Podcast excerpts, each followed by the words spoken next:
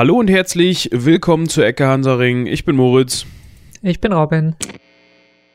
Moment, Moment, Moment. An dieser Stelle nochmal ganz von vorne und ganz in Ruhe. Ich habe gerade beim Schnitt bemerkt, dass ich an dieser Stelle ziemliche Scheiße gebaut habe. Es muss natürlich heißen, hallo und herzlich willkommen zu Ecke Hansaring, einem Seitenwälzer Podcast. Ja, einem Seitenwälzer Podcast. Ich glaube, das habe ich bisher noch nie vergessen. Naja, das ist zum Glück richtig gestellt. An dieser Stelle viel Spaß bei der Folge. Weiter geht's. Und heute sprechen wir natürlich über die Geschichte Neuseelands. Wie angekündigt. Wie angekündigt, ähm, weil wir haben heute, ich weiß gar nicht, was für eine Vertretung das ist.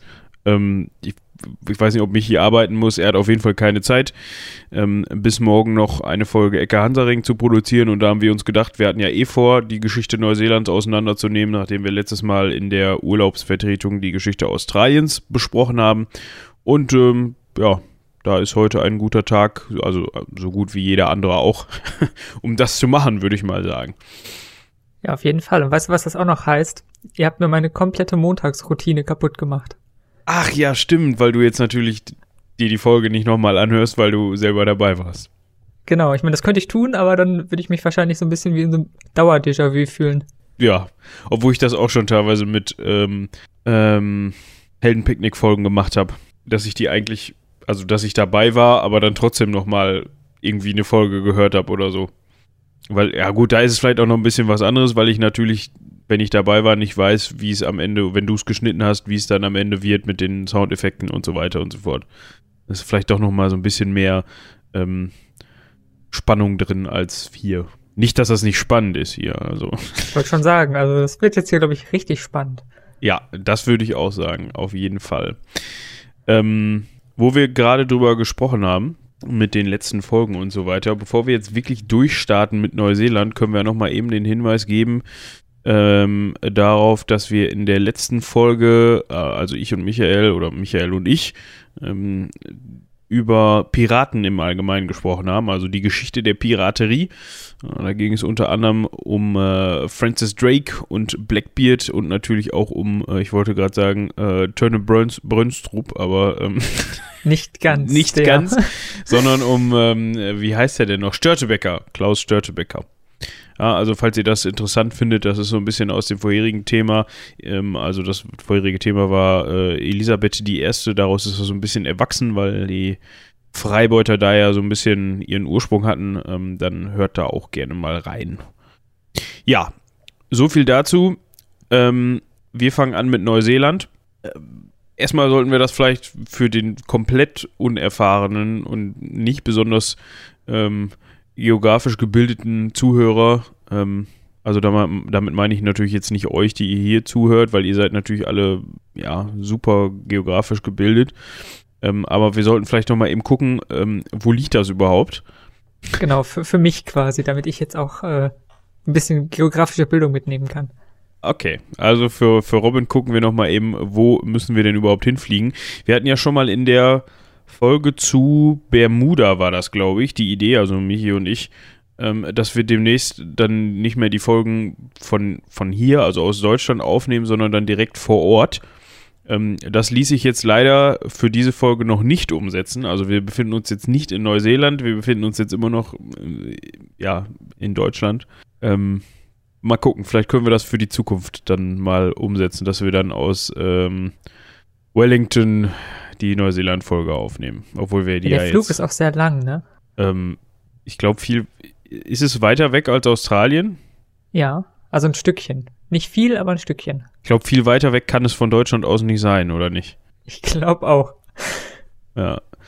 Ähm, ihr habt gerade schon das Wort Australien gehört. Da haben wir auch schon drüber gesprochen in der letzten Folge. Neuseeland ist nicht weit weg, beziehungsweise relativ gesehen. Also ich glaube, das sind Luftlinie immer noch von, vom nahesten Punkt Australiens. Wenn wir jetzt mal hier, was ist denn das? Ähm, Malakota oder Green Cape oder sowas nehmen. Ah, gut, Tasmanien ist vielleicht noch ein bisschen näher dran, aber wir sprechen jetzt mal vom australischen Festland. Ähm, ist das denn dann auch der östlichste Punkt Australiens? Ne, der ist viel weiter oben. Aber ihr wisst ungefähr, was ich meine. Ähm, dann sind das vielleicht, boah, ich hätte jetzt gesagt 1500 Kilometer ja, also, 1000. Mit dem, also mit dem Flugzeug brauchst du drei Stunden ungefähr. Ich hätte jetzt gesagt 1000 Kilometer vielleicht von Küste zu Küste. Ähm, durch die Tasmanische See. Und dann kommen wir, äh, wenn wir da in ähm, südöstliche Richtung schwimmen, fahren, fliegen, paddeln, wie auch immer, dann erreichen wir im besten Fall die Westküste Neuseelands. Neuseeland setzt sich zusammen aus zwei Inseln, um genau zu sein, ähm, aus ähm, drei Inseln, aber die dritte ist weniger erwähnenswert. Die beiden Hauptinseln sind ähm, vergleichsweise groß im Vergleich zu der dritten. Ich würde die jetzt mal vergleichen von der Größe her mit, ah, weiß ich nicht, Kuba und die Dominika Dominikanische Republik. Kommt das ungefähr hin? Etwas größer, würde ich sagen. Ja, ja, so grob. Äh, also vielleicht ganz interessant, ähm, Neuseeland, so mal im Vergleich zu Deutschland, ist relativ klein. Also ähm, Deutschland sind 360.000 Quadratkilometer und Neuseeland sind 270.000. Ja. Also es ist äh, ja so gute 80 bis 90.000 Kilometer kleiner als Deutschland. Und äh, dadurch, dass es eben aufgeteilt ist auf diese Inseln, auch ja viel Wasser drumherum. Ja. Ähm, da kann man aber mal sehen, wie ein diese Karte doch täuscht, ne? Ähm, ah, okay, wenn ich jetzt mal hier so rüber gehe Richtung Deutschland, hätte ich jetzt auf jeden Fall gesagt, dass Neuseeland bestimmt das Doppelte an Landmasse von äh, Deutschland hat. Ähm, vor allem, wenn ich das jetzt im Vergleich zu Australien sehe. Aber das ist ja oft so, dass der Globus da nicht hundertprozentig korrekt abbildet. Ich meine, gut, ich habe jetzt hier gerade äh, Google Maps auf. Ähm, zum Beispiel habe ich mal gelesen, dass, wenn man sich jetzt mal hier die Google Maps Karte anguckt, dann ist Afrika ja ähm, so, dass, hat ungefähr die noch eine größere Landmasse als Südamerika oder so und das ist in dem Fall auch nicht so. Also, War das nicht andersrum? Ja. Also der, der Glo Globus ist ja eine Kugel und die Erde auch. Also dementsprechend müsste das doch passen. Ich glaube, die Karten, also wenn du das flach abbildest, dann passt es nicht. ja, aber ich glaube auch der, ja, vielleicht, vielleicht sind die inzwischen aktuell bei Google Earth. Weiß es nicht, aber Auf jeden Fall der ist Deutschland gar nicht so klein, wie man denkt. äh, oder genau, oder Neuseeland entsprechend äh, kleiner als man denkt. Oder so. Auf jeden Fall wollen wir mal eben als erstes so ein bisschen auf die neuseeländische Geschichte eingehen. Ähm, während meinen Recherchen habe ich herausgefunden, dass Neuseeland äh, sowohl geologisch zu den jüngsten, ähm, zu den jüngsten Inseln der, der Welt gehört, als auch logischerweise gesch geschichtlich. Ähm, geologisch gesehen ähm, meint natürlich, dass es die am, mit einer der am spätesten entstandenen Landmassen ist, die wir momentan haben. Also ist verständlich, würde ich sagen. Okay, ist Ähm, das denn ein eigener Kontinent eigentlich oder ist das äh, Teil von einem Nee, anderen Kontinent? das ist kein eigener Kontinent. Ähm, Australien ist ein eigener Kontinent, Neuseeland ist, gehört, glaube ich, zu, gehört nicht, also es liegt auf der, zur Hälfte auf der australischen Platte und zur anderen Hälfte auf der pazifischen Platte. ah, okay. Also ich weiß nicht, wozu das jetzt gezählt wird. Ein eigener Kontinent ist es aber, glaube ich, nicht. Das könnte man mal eben rausfinden. Ähm, er gehört zu Ozeanien. ah, okay. Also hat man mehr oder weniger gesagt, ach, die ganzen Inseln da vorne, das packen wir mal zusammen. Ja. Hallo? Ozeanien sozusagen, aber Äh, Du warst glaube, einmal kurz weg jetzt gerade. So. Warum haben wir? Ja, ich sag, das war, ist ja dann ganz interessant, weil es ist ja schon ein Stückchen weg von Ozeanien und das erklärt auch so ein bisschen, oder andersrum, darüber reden wir ja gleich wahrscheinlich auch noch, wo eigentlich die Leute herkommen, die da wohnen. Ja, ähm, die Leute, die da, wo die herkommen, die da wohnen, das ist äh, eine relativ gute Frage. Zumindest wenn wir uns die Maori anschauen, also die dortigen Ureinwohner. Ähm, da wird nämlich, ist es nämlich sehr schwierig überhaupt rauszufinden, wann sind die da hingekommen und woher sind die gekommen.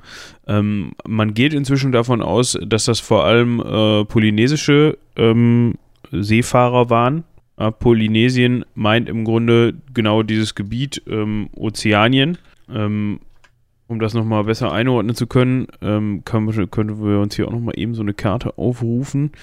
Ähm, beziehungsweise ist Polynesien eine Region in Ozeanien, wenn man so möchte.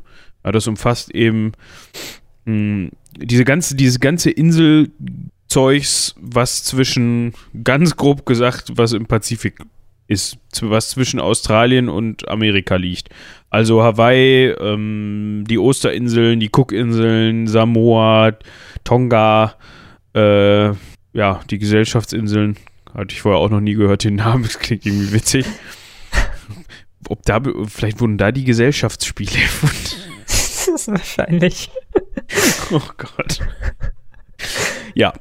Äh, die Fidschi-Inseln gehören übrigens nicht mehr zu Polynesien, äh, die gehören zu Melanesien. Ja, und Ah dann ja, gi- gibt es gut. natürlich auch noch Mikronesien mit den Marshallinseln und äh, Palau und äh, so was. Ähm, auf jeden Fall gehört Neuseeland eigentlich laut dieser Karte hier auch zu ähm, Polynesien und man vermutet, dass die äh, viele Einwanderer, die später dann äh, zu den Maori geworden sind oder die Kultur der Maori begründet haben, äh, aus dem polynesischen Bereich gekommen sind. Ähm, es ist aber, hat aber auch teilweise asiatische Einflüsse, also äh, vom asiatischen Festland ähm, sind sicherlich auch welche rübergekommen. Wie man sowas rausfindet, fand ich relativ interessant. Ähm, zum einen gibt es da, glaube ich, so eine, so eine ähm, Rattenart. Ich muss mal gerade gucken, wie die hieß. Ähm, Das waren die äh, pazifischen Ratten, ja, he- heißen die. äh, der polynesische Name ist Kiore. Also für den, der Polynesisch spricht. Ähm, ja. Okay. Ähm, da konnte man nämlich herausfinden, äh, also, dass die da heimisch ist und dass die da herkommen muss. Und da die da nicht ursprünglich aus Neuseeland kommt, ähm, geht man davon aus, dass die eben mitgebracht worden ist aus Polynesien. Ähm, ja, daraus ist eben, wie schon erwähnt, diese Maori-Kultur entstanden. Ähm, also die Kultur der äh, Ureinwohner. Ja, man, also es, man geht davon aus, dass die Strömungen aus Polynesien so ähm, gar nicht, noch, noch gar nicht so lange her sind im direkten Vergleich. Also, dass die von erst so 1280, also im 13. Jahrhundert sowas, äh, nach Christus erst von, äh, von den polynesischen Inseln rübergekommen sind. Ähm, ich hätte jetzt gedacht, okay, die sind schon wesentlich älter. Ich habe nicht mehr genau im Kopf, wann die Völkerwanderungen oder die, die ersten äh, Besiedlungen Australiens durch die Aborigine ähm, gewesen sind, aber gefühlt hätte ich jetzt gesagt, das war wesentlich früher. Ja, das ist ja auch das, was man immer so denkt, ne? wenn man an Ureinwohner denkt, dass die da eben schon seit irgendwie 2000 Jahren ihre Hochkultur hatten oder so. Und das muss man sich mal überlegen. Ne? Das sind jetzt knappe 800 Jahre. Ja, Da sind die hier gerade durch die Gegend gelaufen und haben Kreuzzüge geführt. ja, 1280 kommt ungefähr hin. Ähm, so viel dazu, wann die das erste Mal besiedelt worden sind. Ähm, die Maori-Kultur an sich setzt sich eigentlich so zusammen, dass es immer unterschiedliche Stämme sind.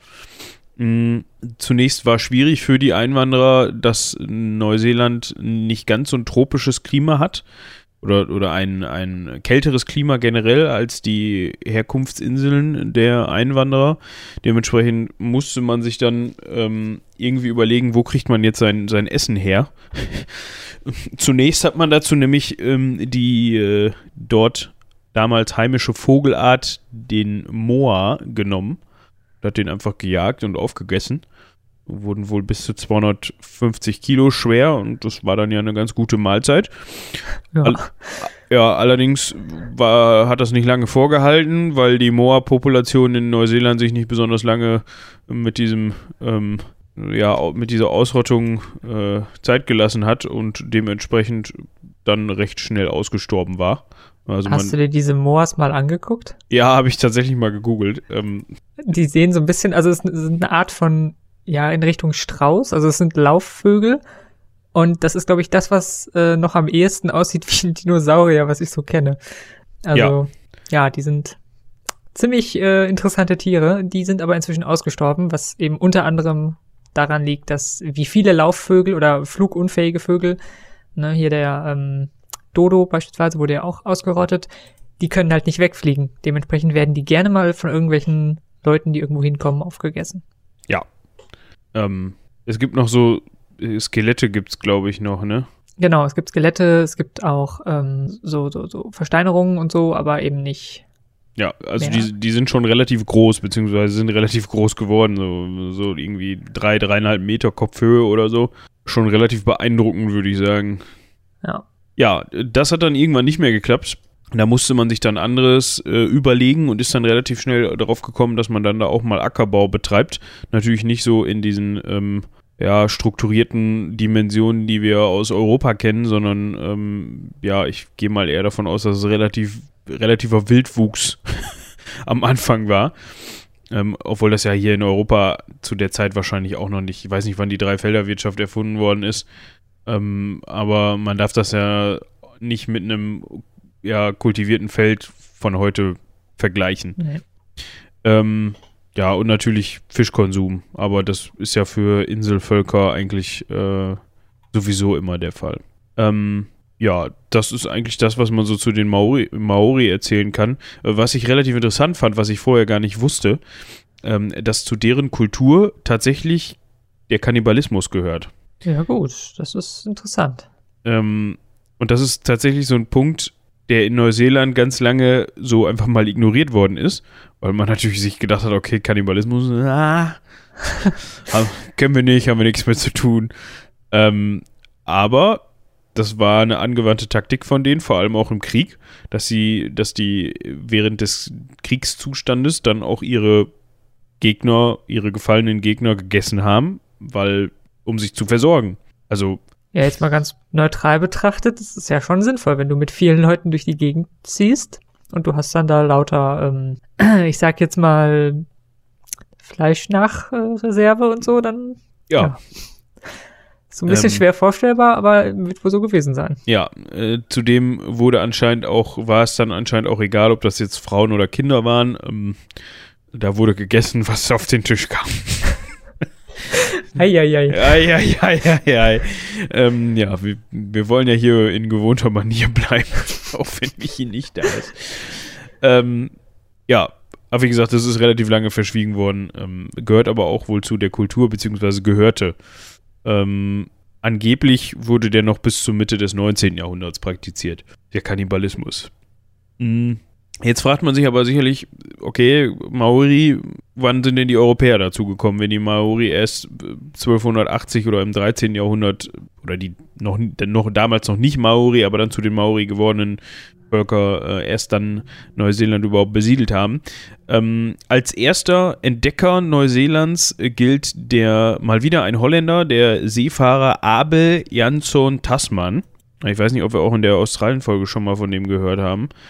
Ähm, der erreichte äh, 1642 als erster Europäer Neuseeland. Ähm, hat aber, glaube ich, selber nie Fuß auf dieses Land, auf das Land Australien, äh, Australien, Neuseeland gesetzt. Ähm, also der ist zwar für die niederländische, niederländische Ostindien-Kompanie dahin gefahren, hat das auch gefunden, hat das so ein bisschen umfahren, ähm, ist dann aber, glaube ich, bei seiner ersten Anlandung ähm, auf Maori getroffen und da hat es dann wohl ein Missverständnis gegeben. Ähm, und da sind, glaube ich, vier Leute seiner, seiner Schiffscrew getötet worden von den Maori. Ähm, ein Beiboot von seinem Schiff ist angegriffen worden und dementsprechend ähm, hat er die Bucht, in der das passiert ist, dann auch gleich mal den Namen Mörderbucht ge gegeben. Na ähm, gut. Modern Night Spy oder so. Genau. Ähm, und ähm, ja, war aber selber wohl nie auf neuseeländischem Boden, sondern hat sich das schön vom Schiff aus angeguckt. Ähm, wirklich interessant wird es dann erst ähm, einige Jahre später, über 100 Jahre später, und zwar ähm, entdeckte der britische Seefahrer James Cook 1768 die, äh, das neuseeländische Festland und der hat tatsächlich auch ähm, das so komplett umrundet, dass man eine relativ gute Karte davon anfertigen konnte. Mm, also sehr, sehr fehlerfrei, bis darauf, dass er sich, glaube ich, bei zwei Inseln oder so mal vertan hat. Also eine Halbinsel ist zur Insel geworden äh, und eine Insel ist zur Halbinsel geworden, irgendwie so. Ja gut, aber das zu der Zeit, ne? also man muss überlegen, wir sind jetzt äh, 1768. 69 hatte 69, mich, mich genau. eben vertan. Ja, ähm, im Gegensatz... Ja. Vielleicht da noch zu äh, über Cook, äh, hört auch noch mal in die Australien-Folge rein. Da haben wir nämlich relativ ausführlich über diesen Herrn gesprochen, weil er unter anderem äh, viel gegen Skorbut getan hat zu der Zeit, die Krankheit. Ach ja, der hat ja da ähm, rausgefunden, dass man da immer schön vitaminreich essen sollte, ne? Genau. Ja. Ähm, ja, unter anderem, also es war vor allem halt eine Expeditionsfahrt von James Cook dahin, also vor allem eine, eine, eine, Forschungsfahrt. Hm, da konnten viele Pflanzenarten, viele neue Pflanzenarten dokumentiert werden und mitgenommen werden. Ähm, und wie gesagt, geografisch konnte man sehr gut aufzeichnen, wie das Land denn überhaupt aussieht.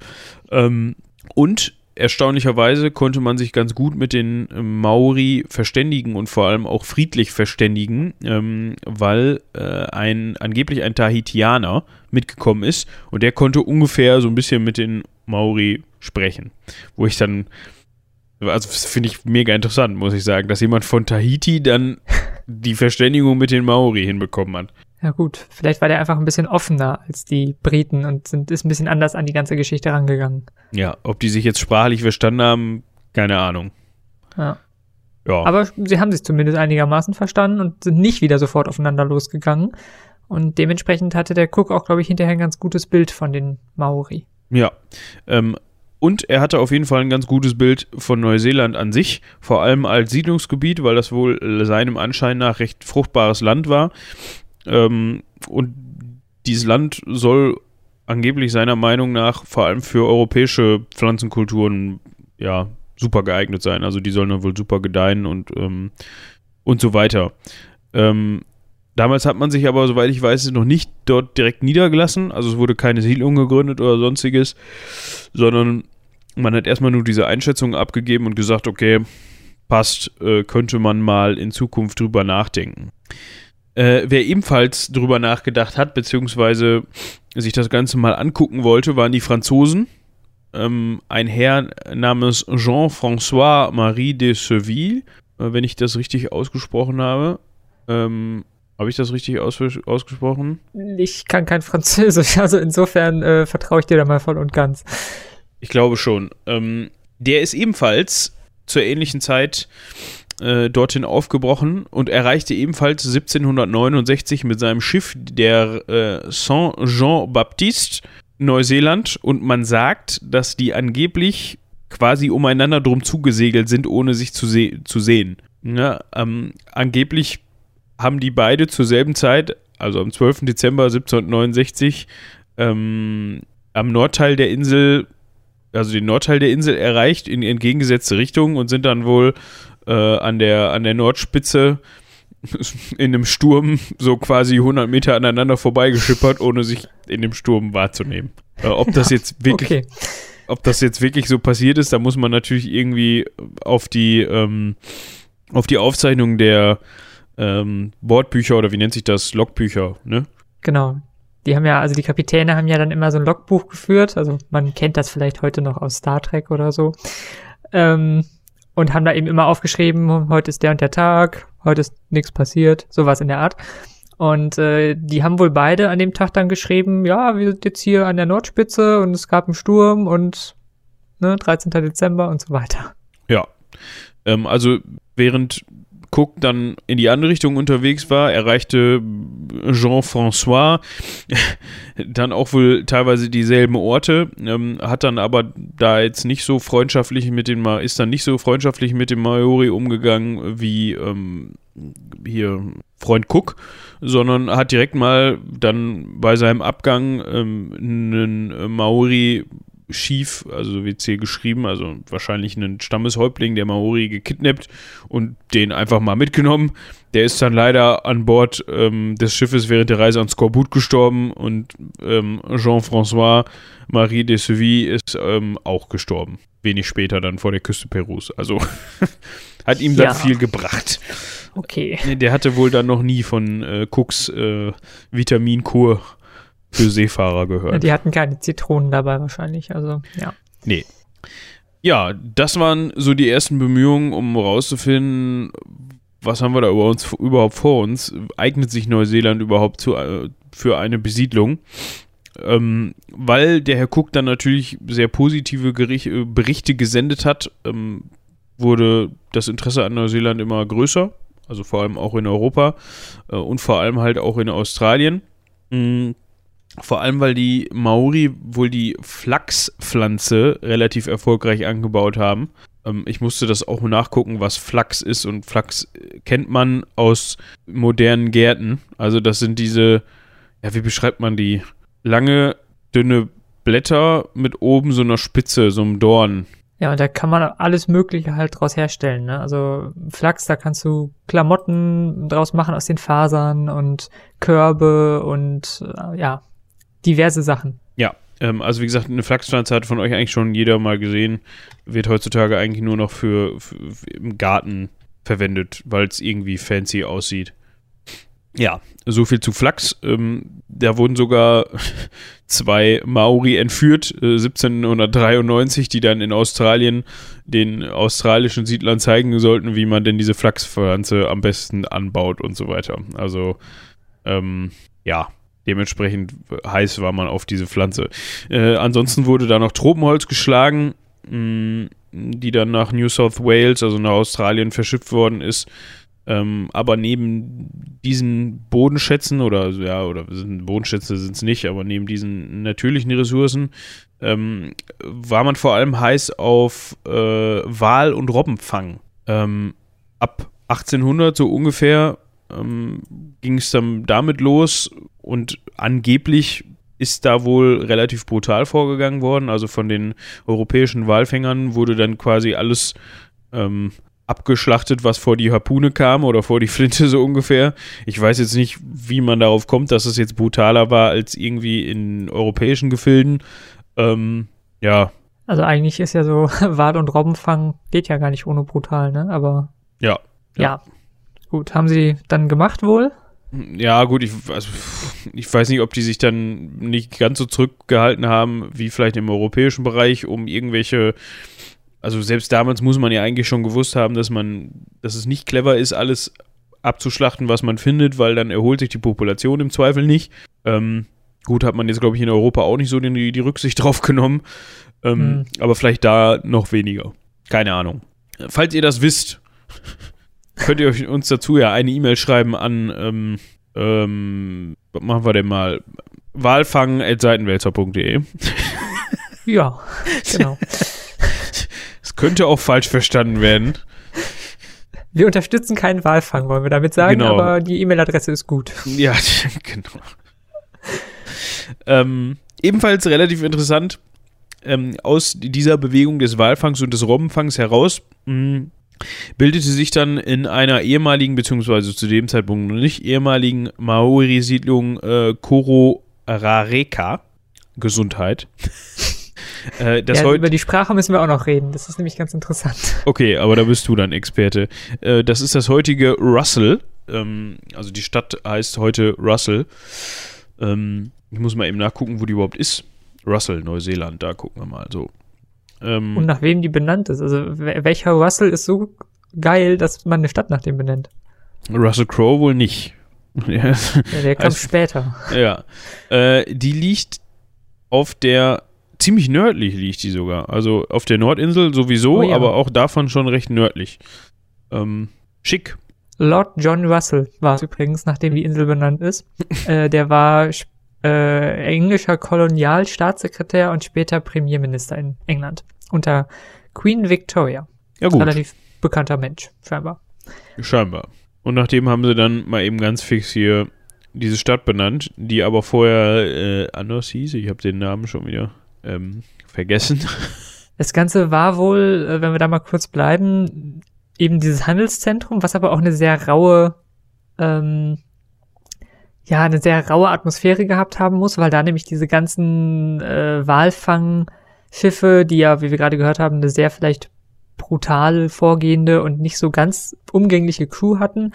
Äh, dann kamen da wohl viele Sträflinge an. Man erinnert sich, Australien war ja eben eine Sträflingskolonie zu der Zeit. Und wenn dann mal so Sträflinge von da weg wollten, dann konnten die vielleicht nach Neuseeland mit einem Schiffchen. Und ähm, weil das wohl so ein ja, Schmelztiegel irgendwie war, diese Stadt, hatte die auch den schönen Spitznamen Hellhole of the Pacific, also Höllenloch des Pazifik. Ja. Deshalb, Ort. deshalb wollte ich die auch erwähnen. Fand ich witzig. So, nach ja. dem Motto, das Höllenloch des Pazifik, so ein bisschen das Tortuga von Neuseeland. Ja, so ein bisschen, ne? Nur das, ja gut, die Piraten werden da vielleicht auch gewesen sein. Ich glaube, da waren alle mal irgendwie, die da rumgefahren sind. Ja.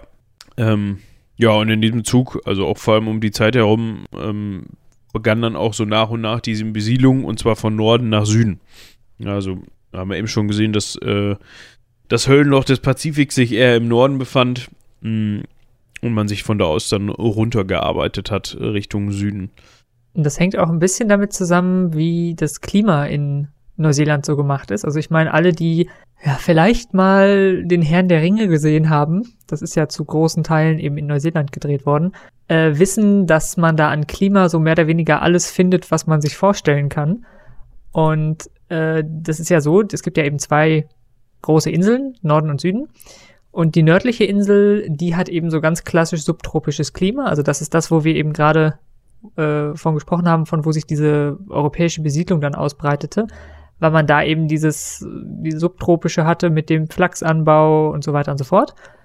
Und in Richtung Süden, also je weiter man runterkommt, ähm, desto kälter wird es. Also man geht dann ja so quasi ganz grob in Richtung Polarkreis, ohne jetzt da anzukommen, aber ähm, es geht in die Richtung. Und da hat man dann eben auch schon mal so in, in den Wintern vielleicht fünf sechs Grad auf den Bergen entsprechend mehr und auch ziemlich gut Schnee. Ja, also die haben auch durchaus Skigebiete in Neuseeland, aber dazu später genau. mehr. Also zu, zum heutigen Neuseeland. Ähm, ja, wir könnten noch mal eben kurz darauf eingehen, ähm, wie die Maori und die ähm, europäischen Einwanderer sich so verstanden haben, wie man das so kennt, ähm, auch von anderen, ich glaube, bei der Besiedlung Amerikas war es genauso mit den Indianern, mit den Aborigines war es genauso. Genau. Ähm, die europäischen Einwanderer haben natürlich Krankheiten eingeschleppt wie Masern, Pocken, Tuberkulose, Typhus, äh, Grippe und so weiter, die die ähm, Ureinwohner so nicht kannten oder und dementsprechend auch, was das Immunsystem angeht, nicht, nicht dagegen gefeit waren und dementsprechend hat sich, haben sich da auch schnell Seuchen ausgebreitet, die dann ja, zu, zu Todeswellen geführt haben sozusagen. Ähm, andersherum haben auch die Europäer dafür gesorgt, dass die Kriege der Maori-Stämme untereinander blutiger wurden, weil die waren nämlich ziemlich scharf auf die, logischerweise auf die Musketen, die die Maori natürlich selber nicht hatten. Äh, und im Handel wurde da natürlich auch so ein bisschen hin und her getauscht ähm, und dementsprechend ähm, kam es auch dazu dann zu relativ blutigen Kriegen, weil dann der eine Stamm Musketen hatte und der andere nicht und der andere sich dann auch welche besorgt hat und ja. Ähm, also insgesamt schätzt man ähm, dass innerhalb von 40 Jahren, also oder 50, also ungefähr zwischen 1800 und 1840, 1850, ähm, mehr als die Hälfte der, der Population der Maori ähm, gestorben ist. Unter dem, ja, unter dem indirekten Einfluss der Europäer. Ne? Also entweder dadurch, dass sie dann ähm, durch das Ausrüsten der Musketen äh, ja dazu gedrängt wurden, will ich nicht sagen, aber dass dann eben diese, diese sogenannten Musketenkriege stattgefunden haben und zum anderen eben, ähm, weil die Krankheiten eingeschleppt worden sind. Ja. Was auch ganz interessant ist, diese Musketenkriege haben eben erst dann aufgehört, äh, so um 1840, als dann alle Maori auch Musketen hatten. Also als dann sozusagen nicht mehr ein Stamm den anderen einfach überrennen konnte, weil die halt diese Musketen hatten und die anderen vielleicht irgendwie so angespitzte Stöcke oder sowas in der Art. Ähm, als dann eben alle Musketen hatten, haben die sich dann irgendwann geeinigt, weil eben so eine Art Gleichgewicht geherrscht hat. Ja gut. da war es dann, hat es dann keinen Spaß mehr gesagt, den, gemacht, den Nachbarn zu überfallen, weil der dann ja, so in etwa, genau. genau.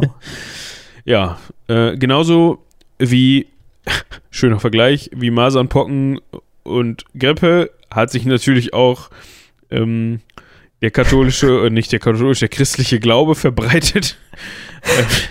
Schön. Ja, ist wirklich schön. Ähm, ganz vorneweg natürlich, weil es sich hauptsächlich um britische Einwanderer ähm, handelte, natürlich auch die anglikanische Kirche.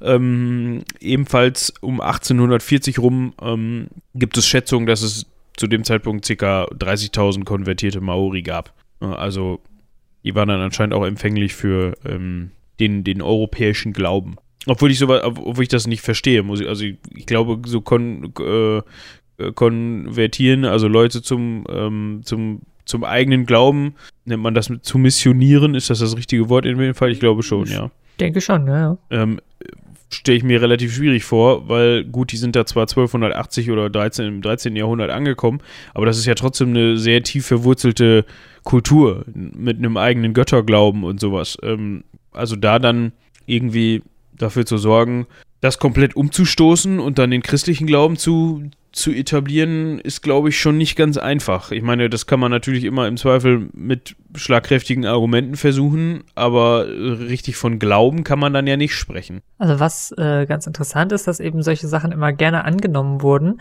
wenn der Glauben in Anführungsstrichen einfacher war. Also wenn er den Leuten eine, einen besseren Ausweg äh, geboten hat als der eigene Glauben. Also zum Beispiel in der Missionierung Japans äh, ist das ganz interessant, weil da gab es ja dann sehr, sehr blutige äh, Aufstände der Christen, wo man sich ja fragt, warum lehnen die sich auf? Die sind doch gerade erst sozusagen jetzt fünf Jahre christlich. Äh, warum wehrt sich ein ganzes Dorf mit Waffengewalt und äh, zwei Drittel der Leute in diesem Dorf sterben hinterher. Und trotzdem sind die weiterhin, also die übrig gebliebenen, sind weiterhin verdeckte Christen.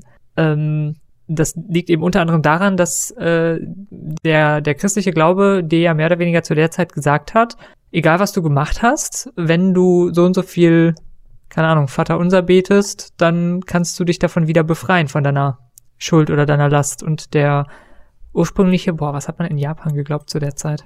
Ähm, Buddhist, buddhistisch, weit verbreitet wahrscheinlich. Genau, Buddhismus. Shinto und Buddhismus waren die beiden, also Shintoismus und Buddhismus sind die beiden großen äh, Religionen. Und da war es wohl nicht so, beziehungsweise schwieriger, wenn man da irgendwie was getan hatte. Sozusagen gegen den eigentlichen Glauben. Ja. ja aber das äh, war nur so ein, so ein Fakt, den ich mal aufgeschnappt habe. Ja. Gut. Ähm, jetzt stellt man sich natürlich die Frage, okay, auf der einen Seite haben wir jetzt die, die europäischen Besiedlungen in, in ähm, Neuseeland, wir haben aber auch dann ja den Gegenpart, die Maori, mit den Maori, mit denen irgendwie umgegangen werden muss. Äh, wie, wie wird das Ganze überhaupt verwaltet? Erst ist man auf die tolle Idee gekommen, äh, das Ganze von ähm, New South Wales, also von der, von der ähm, australischen Gerichtsbarkeit zu steuern und zu verwalten. Das Problem ist, die waren nur circa 2000 Kilometer entfernt. Ja, ähm, das ist schwierig, wenn man dann mal eben rüber telefonieren möchte. Ja, weil das ging zu der Zeit noch nicht. Ähm, zum einen gab es halt immer noch die Konflikte unterhalb der Ma äh, Maori-Stimme, die natürlich auch dann den, den europäischen Siedlern irgendwie nicht ganz so gefallen kann. Ähm, und andersrum gab es auch immer mal wieder äh, französische Vorkommnisse in Neuseeland. So, so hat man zum Beispiel 1831 äh, in der Bay of Islands ähm, ein französisches Kriegsschiff gesichtet. Äh, und damals war Neuseeland noch nicht offiziell von äh, Großbritannien annexiert. Annektiert, nicht annexiert. Annektiert, so rum. Ähm, da hatte man immer wieder Angst, okay, nicht, dass die, wir sind hier zwar schon recht verbreitet, aber nicht, dass die Franzosen uns noch zuvorkommen und das jetzt irgendwann offiziell zu Frankreich erklären hier. Ähm, ich muss mal gerade eben gucken, wo diese Bay of Islands ist. Die ist nämlich noch ähm, später von Bedeutung. Die ist relativ im Nordosten der Insel. Mal einmal wieder, wieder äh, im Norden. Ist das nicht sogar genau. dieselbe Bay in der Russell ist. Ja, äh, also das ist ganz schön da. Also von den Fotos her ist ganz idyllisch. Ja, also falls wir mal dann die Exkursion nach Neuseeland machen sollten, dann gucken wir uns auf jeden Fall auch die Bay of Islands an. Ähm, das ist übrigens genau diese Bucht, in der auch dann äh, dieses der Sündenfuhl von vom das Höllenloch des Pazifiks lag, das heutige Russell. Ähm, ja, dementsprechend hat man sich gedacht, okay, wir müssen irgendwas machen. Ähm, also wir brauchen irgendeine Verwaltung für Neuseeland und vor allem brauchen wir, müssen wir das zu britischem Territorium machen. Ähm, und wir müssen die Maori unter einem, da mit unter einen Hut bekommen.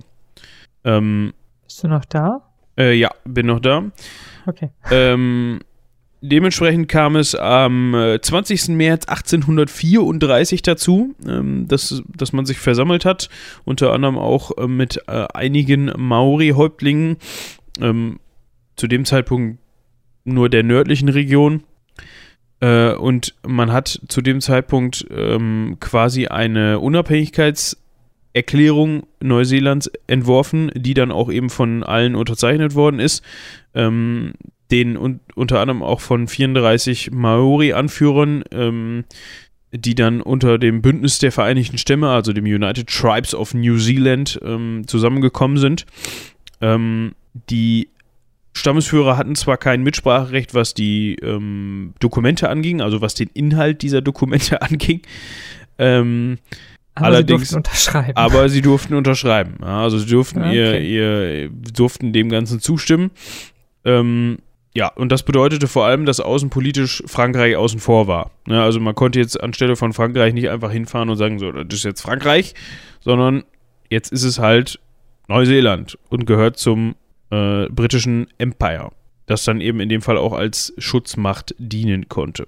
Ja, dann sollten wir noch mal eben ähm, über diesen Treaty, Treaty, wie spricht man das aus? Treaty? Treaty, Treaty of Waitangi? über den Treaty of Waitangi sprechen. Oh Mann. Ja, die Sprache ist sehr schön übrigens. Ich habe mir da vorhin mal ein Video angeguckt zu. Ähm, ja, wie gesagt, kommen wir noch zu. Ja, aber Treaty ist ja äh, englisches das ist Wort. noch Englisch. Ja, Ist ja. mir Waitangi bisher- nicht so. ist mir bisher nur nicht so untergekommen, muss ich sagen. Ähm, ja, da kam es dann im Zweifel dazu, äh, was heißt im Zweifel? Da kam es wieder zu einem Vertrag, ähm, der den Maori in dem Fall aber Schutz garantiert hat.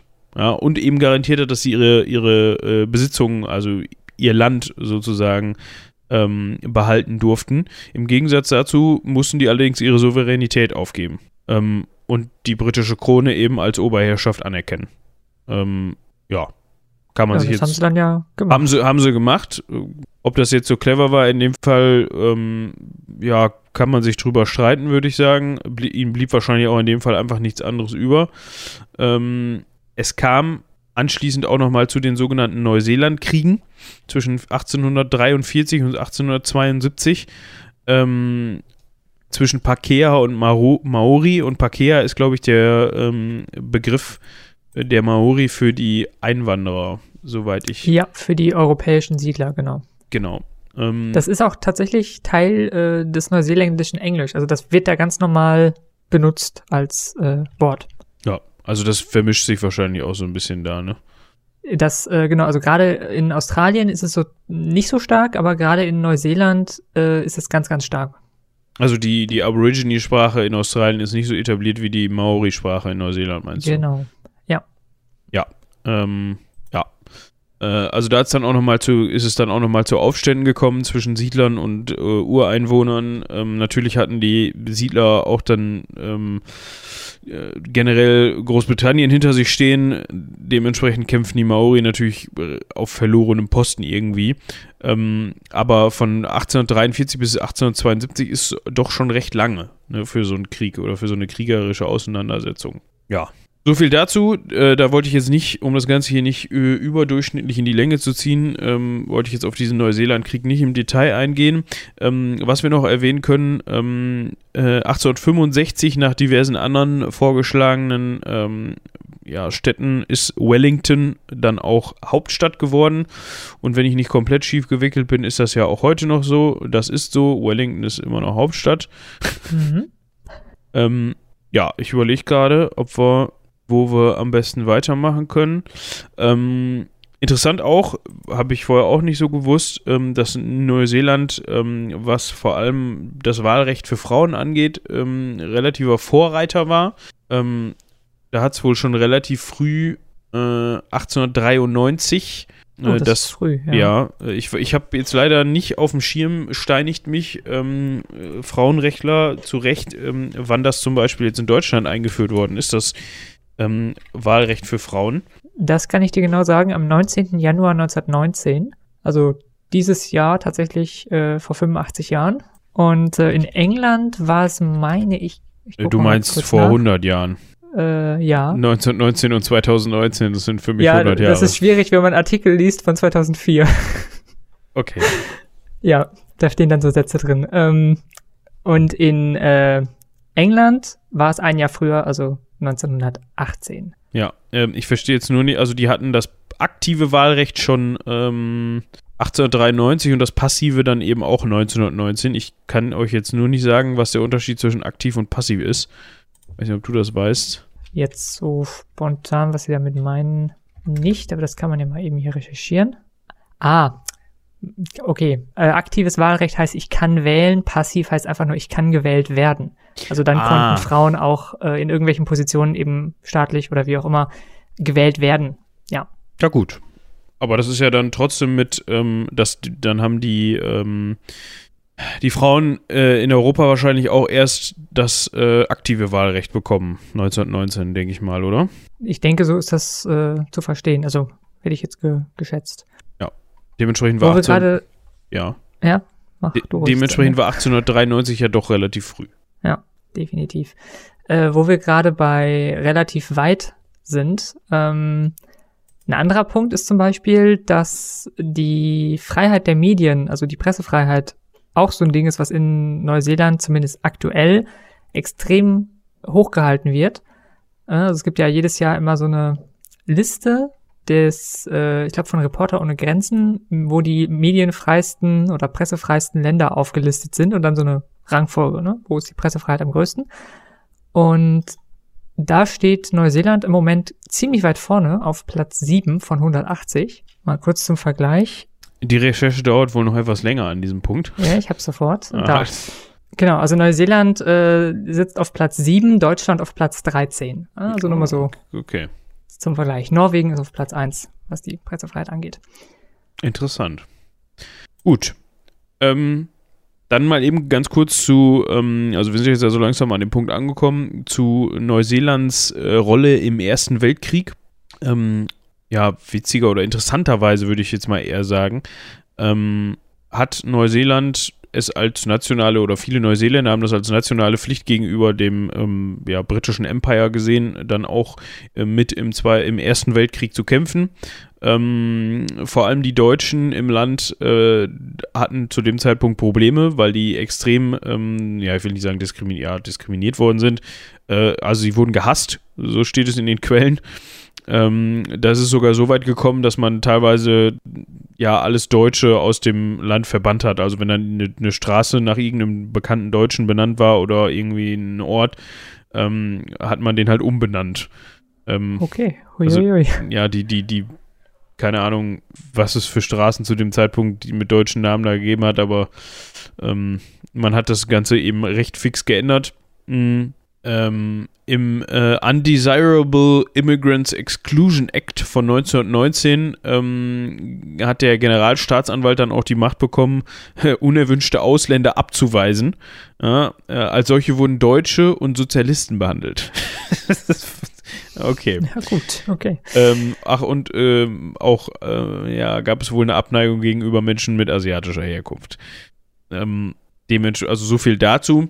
Ähm, man hat auch unter anderem bei der Schlacht von Gallipoli äh, mitgekämpft. Ähm, da ähm, wird hier beschrieben, dass die Neuseeländer ähm, eine nationale Tragödie erlitten, weil von 4000, also neben 2721 ähm, verstorbenen oder gefallenen neuseeländischen Soldaten äh, es auch noch 4752 verwundete neuseeländische Soldaten gab. Ähm, zu diesem Ereignis gibt es bis heute auch den, ähm, ähm, den sogenannten ANCAC äh, oder ANZAC Day, NSAC Day, wenn man es so aussprechen möchte. Ähm, der findet äh, jährlich am 25. April ähm, statt und gedenkt eben ähm, den Toten, die bei dieser Schlacht gefallen sind oder generell im Ersten Weltkrieg gefallen sind.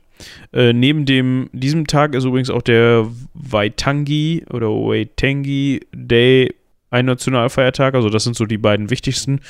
Ähm, der hat mit dieser, mit diesem äh, Treaty of Waitangi zu tun, glaube ich, ne? Genau. Genau. Ähm, ja, generell im Ersten Weltkrieg haben äh, insgesamt ca. 100.000 Staatsangehörige von Neuseeland äh, teilgenommen. Ähm, dazu zählt aber auch sowas wie Hilfspersonal und Krankenschwestern. Also jetzt nicht aktiv äh, kämpfende Soldaten, aber wenn man sich überlegt, dass Neuseeland zu dem Zeitpunkt etwa ca. eine Million Einwohner hatte, da sind 10% davon schon recht viel. Äh, von der männlichen Bevölkerung ähm, haben angeblich bis zu 42 Prozent im Krieg ähm, teilgenommen. Was ich schon sehr beachtlich finde. Das ist viel. Also gerade für ein Land, was man auch mal überlegen muss, was am anderen Ende der Welt liegt einfach. Ja.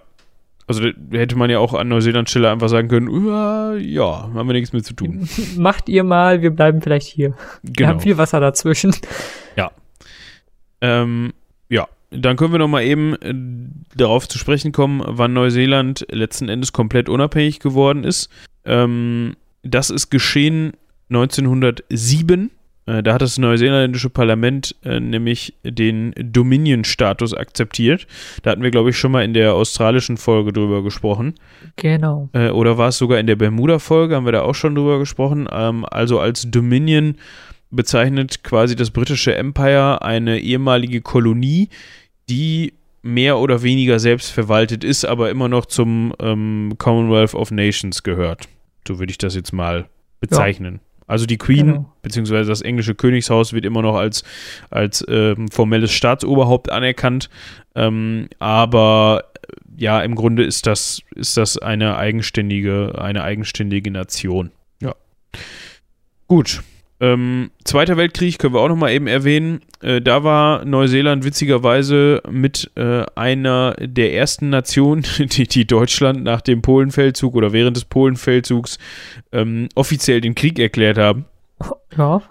Also ich glaube, ähm, irgendein Land hat es noch nebenbei. Also sie haben es zumindest eigenständig gemacht. Also viele Länder haben sich dann mehr nur so mit an ihre äh, Bündnisse mit drangehangen, aber Neuseeland ist halt wirklich hingegangen und hat offiziell gesagt, äh, lieber Hitler, wir befinden uns mit Ihnen im Krieg. Äh, Wird Hitler sich wahrscheinlich auch gedacht haben, oh nein, Er wird wahrscheinlich erstmal gefragt haben, was, wo liegen die? neu, neu, was? Seeland kenne ich nicht, ist mir egal. ja, ähm, zu diesem Zeitpunkt äh, haben dann nicht mehr ganz äh, 100.000 äh, Leute äh, Australier im Krieg äh, gekämpft bzw. waren beteiligt, ähm, sondern sogar etwas mehr, äh, so rund 140.000 ähm, haben in unter anderem Ägypten, Italien, Griechenland, Japan und im Pazifik mitgekämpft. Ähm, ja, weil man das eben auch wieder als wahrscheinlich nationale Pflicht gegenüber dem Commonwealth of Nations gesehen hat, da natürlich in den Krieg mit einzugreifen. Ja, so viel zur Geschichte Neuseelands. Ging jetzt doch länger, als ich dachte, muss ich sagen. Ja gut, ist ja auch ein bisschen wild gewesen hier und da. ähm, was man vielleicht noch erwähnen sollte, weil ich es einfach einen witzigen Fakt fand, ist, dass ja, obwohl es eben inzwischen zu dem Commonwealth of Nations gehört und praktisch irgendwo mit äh, England noch viel zu tun hat, die neuseeländische Amtssprache nicht Englisch ist. Nee, das habe ich auch gelesen. Das ist cool. Äh, also es ist zwar de facto Englisch, weil fast alle in Neuseeland sprechen eben Englisch, aber eigentlich äh, ist es eben Maori, also die Sprache der Ureinwohner. Und tatsächlich hat eben dieses Maori, also es spricht sich auch so aus mit langem A und dann ah, okay. Also äh, sprechen denn die sprechen sich die Leute denn auch so aus oder ist das nur die Sprache, die sie so ausspricht? Be beides, also sowohl die Sprache als auch die Leute. Ähm, also ich habe, wie gesagt, mir vorhin mal so ein kleines Video angeguckt, weil ich es interessant fand, auch die Sprache mal zu hören. Äh, eben dieses Maori, das R ist so ein, so ein bisschen wie das spanische R, so ein bisschen gerollt irgendwie. Und ähm, es ist tatsächlich so, dass obwohl unter vier Prozent, ich glaube irgendwie 3,6 oder so Prozent, ähm, der Leute das nur sprechen, äh, ist es eben A, Nationalsprache und B, äh, hat diese Sprache einen relativ starken Einfluss auf das Englische. Also viele Dinge, wie wir ja gerade schon gehört haben, zum Beispiel die, der Begriff für die äh, Europäer, die da wohnen, oder die europäisch mit, mit europäischen Wurzeln, die da jetzt als Neuseeländer leben, ähm, sind so, so viele Begriffe einfach aus diesem Maori übernommen worden. Ne, und zum Beispiel auch der ähm, Name für Neuseeland im Maori äh, ist relativ verbreitet und der heißt, jetzt kann ich leider kein Maori, aber Aotearoa oder so. Und da merkt man auch schon an solchen Wörtern, äh, das ist eine extrem vokalreiche Sprache. Also ihr müsst euch da echt mal so ein YouTube-Video geben oder sowas. Äh, die besteht fast nur aus Vokalen und irgendwelchen Rs und Ms vielleicht mal und Ts und so. Klingt so ein bisschen, wahrscheinlich äh, ist das wieder jetzt schlimm, das zu sagen, aber ich persönlich finde, es klingt so ein bisschen wie einige der ähm, Sprachen der amerikanischen Ureinwohner. So vom Klang her. Mhm. Auch sehr, sehr vokalreich. Genau, du, du, du hättest mir auch ruhig mal während des gesamten Podcasts sagen können, dass ich das falsch ausspreche. Ja, ich glaube, das ist nicht so äh, relevant jetzt, weil ich meine, wir wohnen da ja nicht. Aber wir bemühen uns natürlich. Und äh, genau, einmal gibt es eben diesen Einfluss und es ist tatsächlich so, dass anders als in Australien eben diese Maori einen relativ ähm, guten Stand heutzutage haben. Also die haben äh, eigene Radios, die haben eigene Zeitungen, ähm, es ist eben die, die Amtssprache. Das heißt, das wird gar nicht so sehr unter den Tisch gekehrt, dass es eben diese Maori-Kultur da gibt, sondern im Gegenteil, die wird eher versucht, so ein bisschen zu beleben, zu erhalten, Hoch, hochzuhalten, ja. hochzuhalten, genau. Und zum Beispiel so, noch so ein Fun Fact, die, der, der klassische Sport äh, in Neuseeland ist Rugby, also eben nicht Fußball oder was weiß ich. Und äh, da wird ja auch ganz klassisch, vielleicht hat man das schon mal irgendwo gesehen, zu Beginn dieser Rugby-Spiele immer ein sogenannter Haka aufgeführt. Das ist also ein äh, Maori-Kriegstanz. So ein, so, ein, so ein abgefahrener Tanz, mit dem man die Gegner einschüchtern äh, wollte damals in diesen Maori-Kriegen. Und auch dazu kann man sich mal ein Video angucken. Das ist ganz, ganz interessant, diese Hakas. Ja. Schreibt sich, wie man es spricht. H-A-K-A ist nicht so kompliziert.